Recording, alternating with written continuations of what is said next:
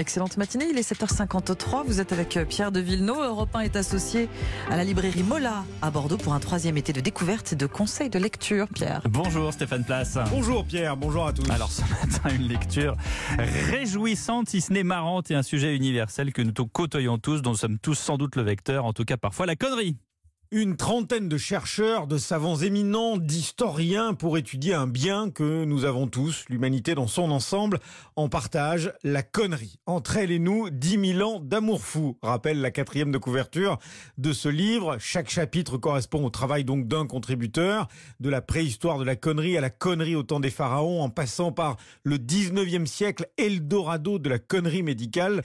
C'est évidemment une lecture amusante, mais pas seulement. Et c'est bien pour cela qu'Arnaud de Gaille, libraire chez Mola, vous invite à vous plonger dans cette histoire universelle de la connerie. C'est absolument passionnant et euh, ce qu'il faut quand même nous dire, comme le titre le laisse entendre, c'est que c'est aussi traité avec une certaine forme d'humour, de légèreté, mais qui ne trahit jamais le sérieux du propos. C'est vraiment s'interroger sur, puisque c'est une notion qui est relative, bien sûr, qu'est-ce que être con au premier siècle après Jésus-Christ, ou aujourd'hui, qu'est-ce qu'être con en Égypte antique. Euh, on peut être égoïste, ça nous arrive tous, mais persévérer dans son égoïsme, c'est là qu'on devient con. C'est drôle sans être drôle, c'est-à-dire que le ton est quand même empreint d'humour et de légèreté. Le fond est sérieux. Et on se replonge dans les différentes époques, dans les différentes cultures. Ce qui est très drôle parfois, c'est ce contraste justement entre des propos très scientifiques et très sérieux et le sujet traité en fait. C'est le psychologue Jean-François Marmion qui a réuni ses contributions et coordonné la rédaction de cet ouvrage. On sent que plusieurs contributeurs sont tentés de situer les origines de la connerie au néolithique, parce que c'est à ce moment-là qu'on assiste à une explosion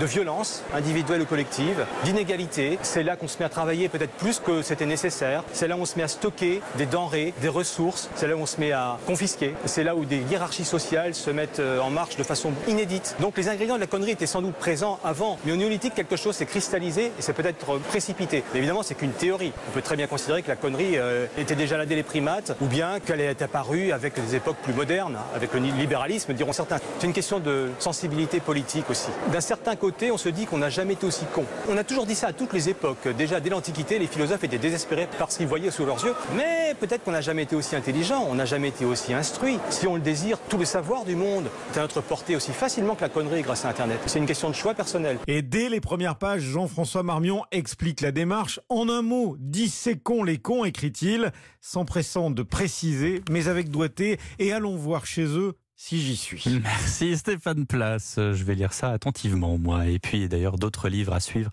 tous les jours à 7h50. Merci Stéphane.